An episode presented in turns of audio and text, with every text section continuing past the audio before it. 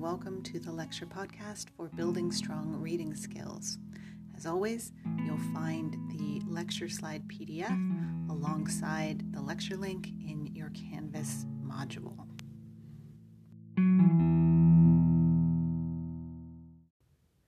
All right, so this lecture is based in part on the chapter Building Strong Reading Skills in the open source textbook, The Word on College Reading and Writing. You should be able to find that in Canvas. The link is in Canvas as well as in the reading schedule and the course syllabus. So the chapter opens with a discussion of what makes a strong reader, what makes a good critical reader. And I have reproduced that on the second slide in our lecture slide series. Uh, this is just um, taken directly from the book and put before you. There are a lot of really good suggestions here. In order to read efficiently, make sure that you create a reading environment in which you can be focused and be efficient. It means different things for different people. Uh, if you need quiet, find it. If you need sort of background noise, music, something that helps you focus, this works for some people doesn't work for others. Make sure that you have access to um, a way to take notes. Uh, make sure also that you have access to a way to do research, so so that you can Google uh, words or ideas. Because, and the list goes on, strong readers interact with the text. They annotate written text and they take notes about the text as they read. If you don't want to write on the text itself, if you're looking at digital text or if you're working with a textbook, take notes alongside the text. So take notes uh, that refer back to the text and make sure that you mark those notes clearly so that you can uh, tra- track where you are in your reading. Uh, you want to think about what you're reading as you read. You want to think about not only what the author is saying, but how they're saying it. Uh, and that means making sure that you really understand each piece of the writing. And that goes down even to the meaning of each phrase, of each particular word. And that often means that you have to do a bit of research to investigate the content that you don't fully understand. But that's okay, right? You have the tools to do that.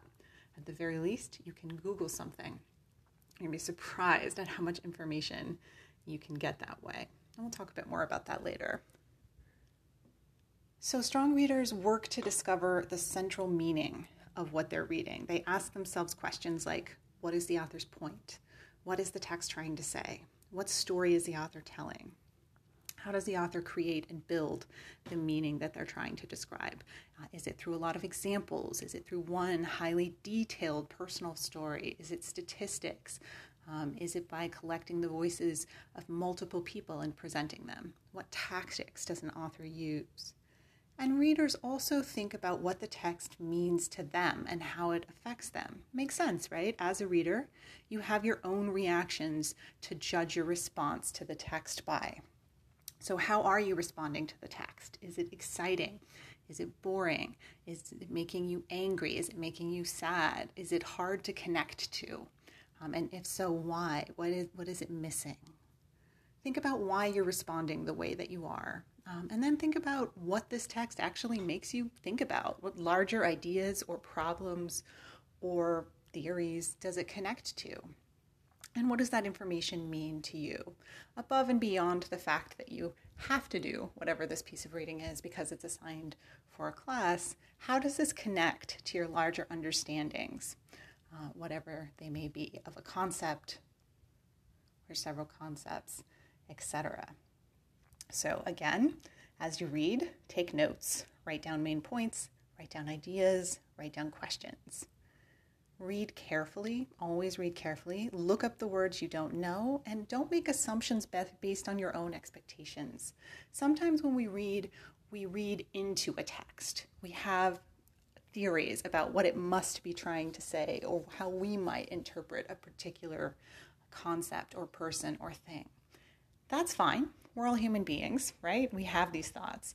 But it's not fine to overlay these thoughts into a text. That's not critical reading. That's not strong reading. So you want to make sure that you are looking for what the text is actually saying, which means reading it carefully and not making assumptions. So, in order to demonstrate this, I want to do a short critical reading exercise. So on slide four, the lecture slides, you'll see a short poem uh, by Aphra Behn. And this poem was initially published in 1682, so it's quite old. Aphra Behn is a fascinating character. We won't talk too much about her, but she was a female playwright uh, and poet.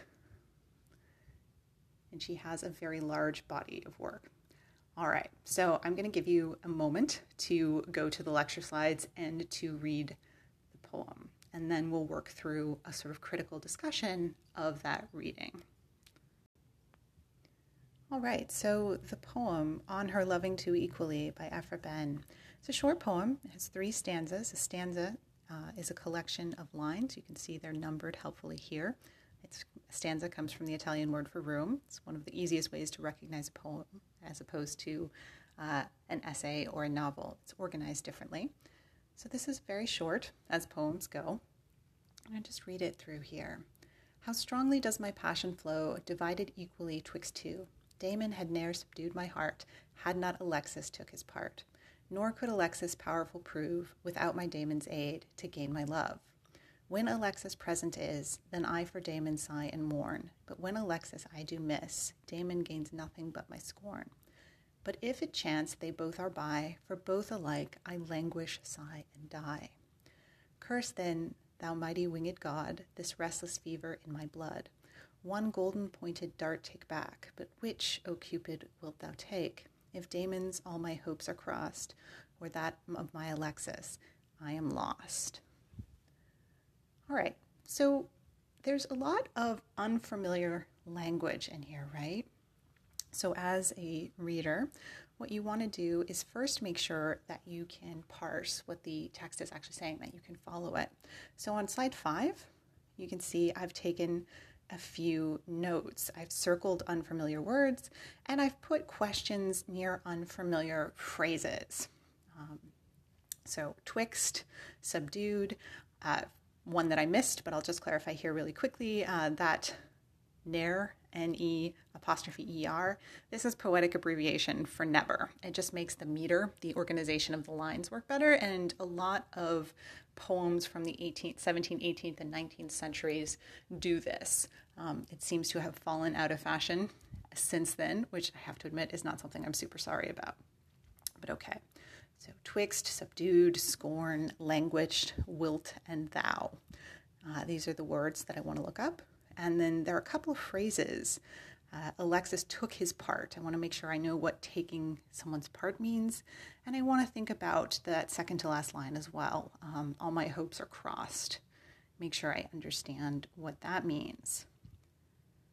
So uh, it's pretty easy, right, to look up the meaning of a word. I don't know. I just pull up my smartphone, open up Google, and I learn that twixt is a contraction for betwixt, an old word that means between. So divided equally between two is how that second line sort of reads in a modern vernacular.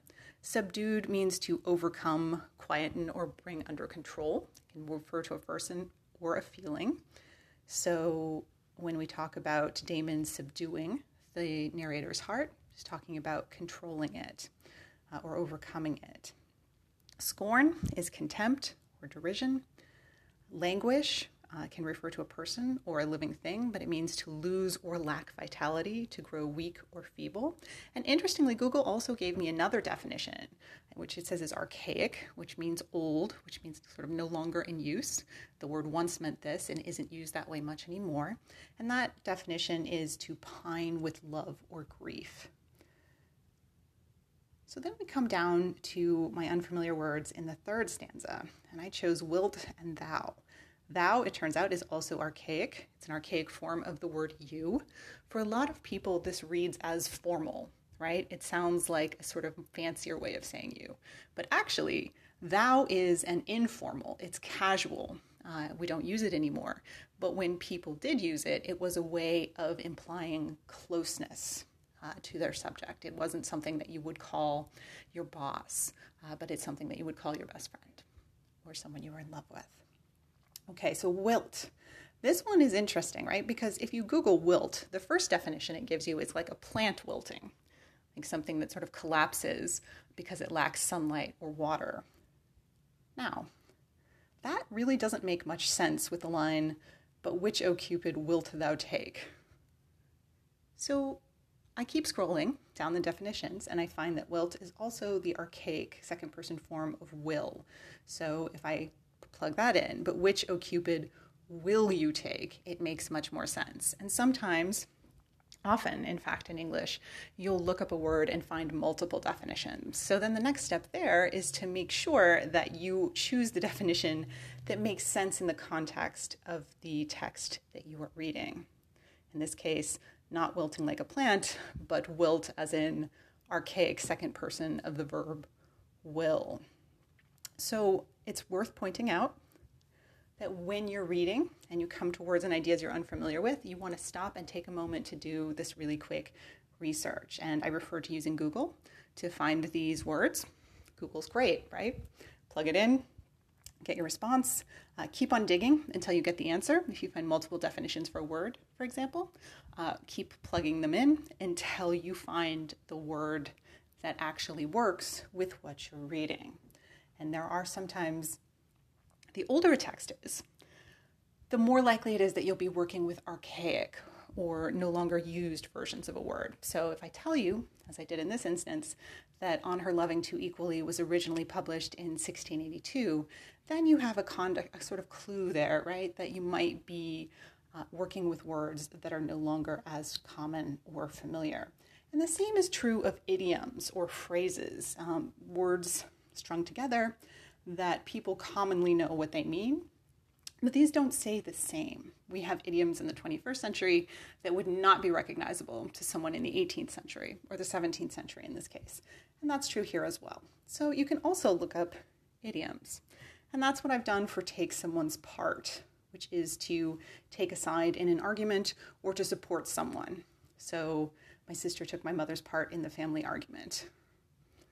You take someone's part, you're on their side. And then I also was curious about the idea of crossing someone or something. And if you cross someone, you oppose them. You go counter toward their to their wishes. You go against them. So it's sort of the opposite of taking someone's part. And again, I learned this through a simple Google search, and that is really all you need. Uh, it can be very, super helpful. It puts you in a good place to interpret the text. Okay, so I also while I was Googling things, thought I would just check up on Cupid. Pretty sure I know who Cupid is, right? God of love shows up on Valentine's Day, a kid in a diaper with flowers.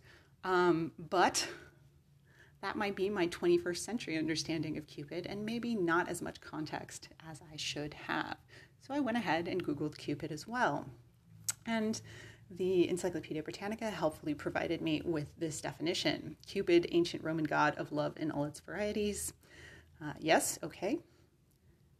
He often appeared as a winged infant carrying a bow and a quiver of arrows whose wounds inspired love or passion in his every victim. So if Cupid shoots you with his arrows, you fall in love or passion. Helpful, right? Just sort of confirms the role that Cupid is playing in this poem, where in the third stanza, our narrator asks, him to take his dart back, to take his arrow back. She's essentially asking for the revoking of a kind of love. Okay, so now that I've done all of this research, I've read the poem carefully, I've looked up the words and phrases and concepts I don't know. That means that I can know what the poem's about, right? So, how many of you at this point agree with me here. In On Her Loving Two Equally, the female narrator is choosing one lover over another. I think that's true or false. And since this is a podcast and not a classroom, I can't make you guys raise your hands, but just make a little note for me. True or false? And then after you've done that, go back and look at the poem again. Here it is again on slide 13. So let's use all of the information, all of the research we've done, and see if we can go stanza by stanza, how we, if we can figure out what she's actually saying here. How strongly does my passion flow divided equally twixt two? So, how strongly does my passion flow? How much passion do I feel when it's divided between two people? The two people, looks like their names are Damon and Alexis. Damon had ne'er subdued my heart, had not Alexis took his part.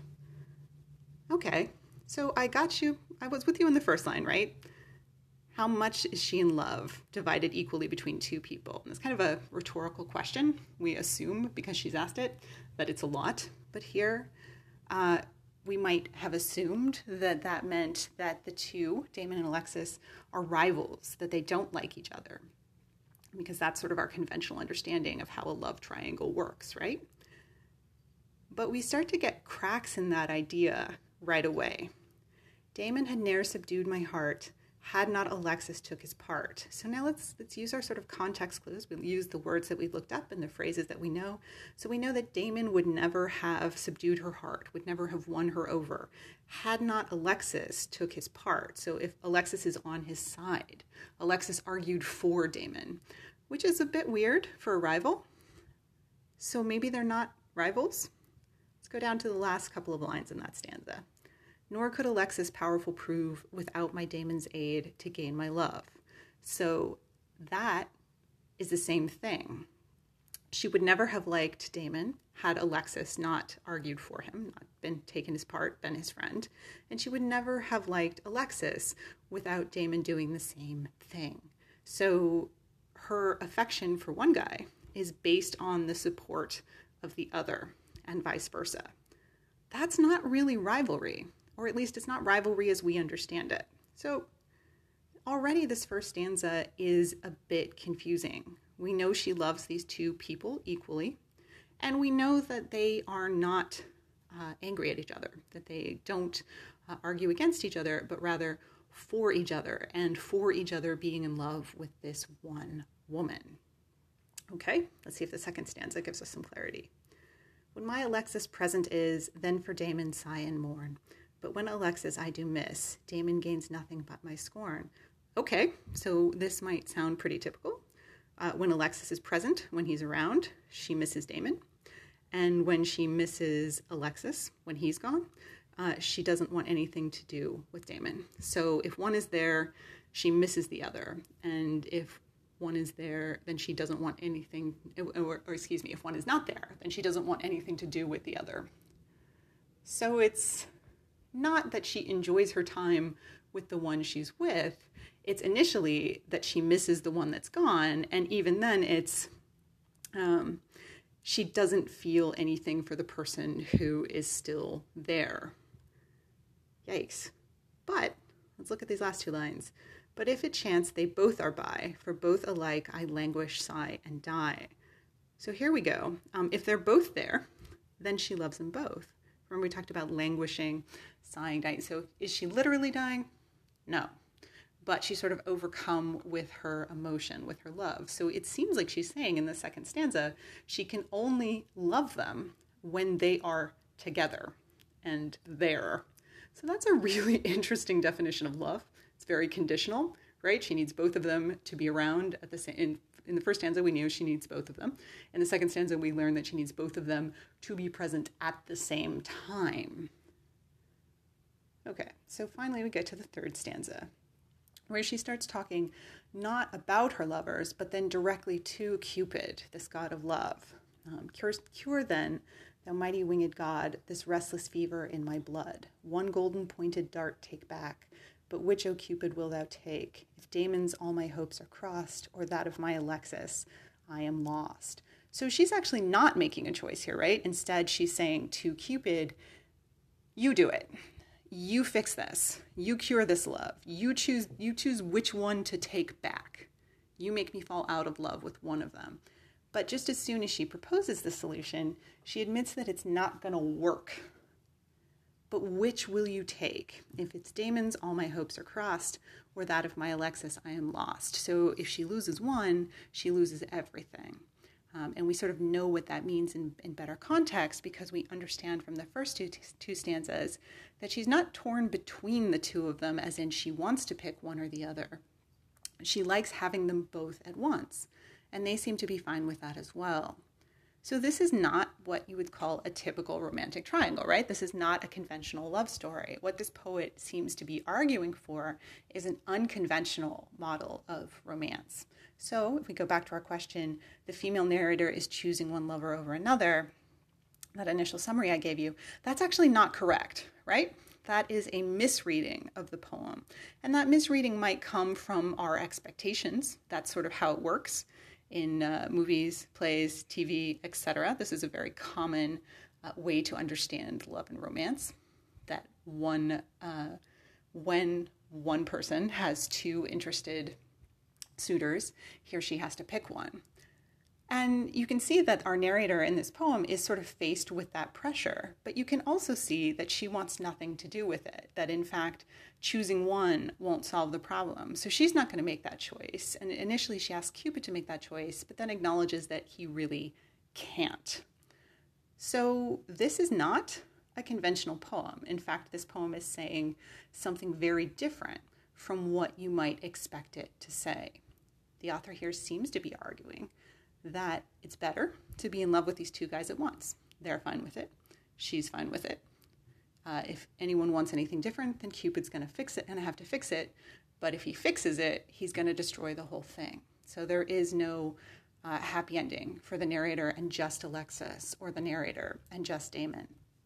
Okay, so if we go back to our questions from the initial part of the podcast, the things, the questions strong readers ask, uh, we can ask things like, what is the author's point? What is Aphra Behn, the, bo- the poet, saying through this poem, through this narrator? Um, and she seems to be proposing a kind of new model of love and relationships, or not a new model, but perhaps a more unconventional model of love and relationships. Why can't the world just let the three of them alone? Uh, they seem happy. How does the author create and build this meaning? By explaining right? By showing what how love works, and then by explaining at the end that not even Cupid can fix this.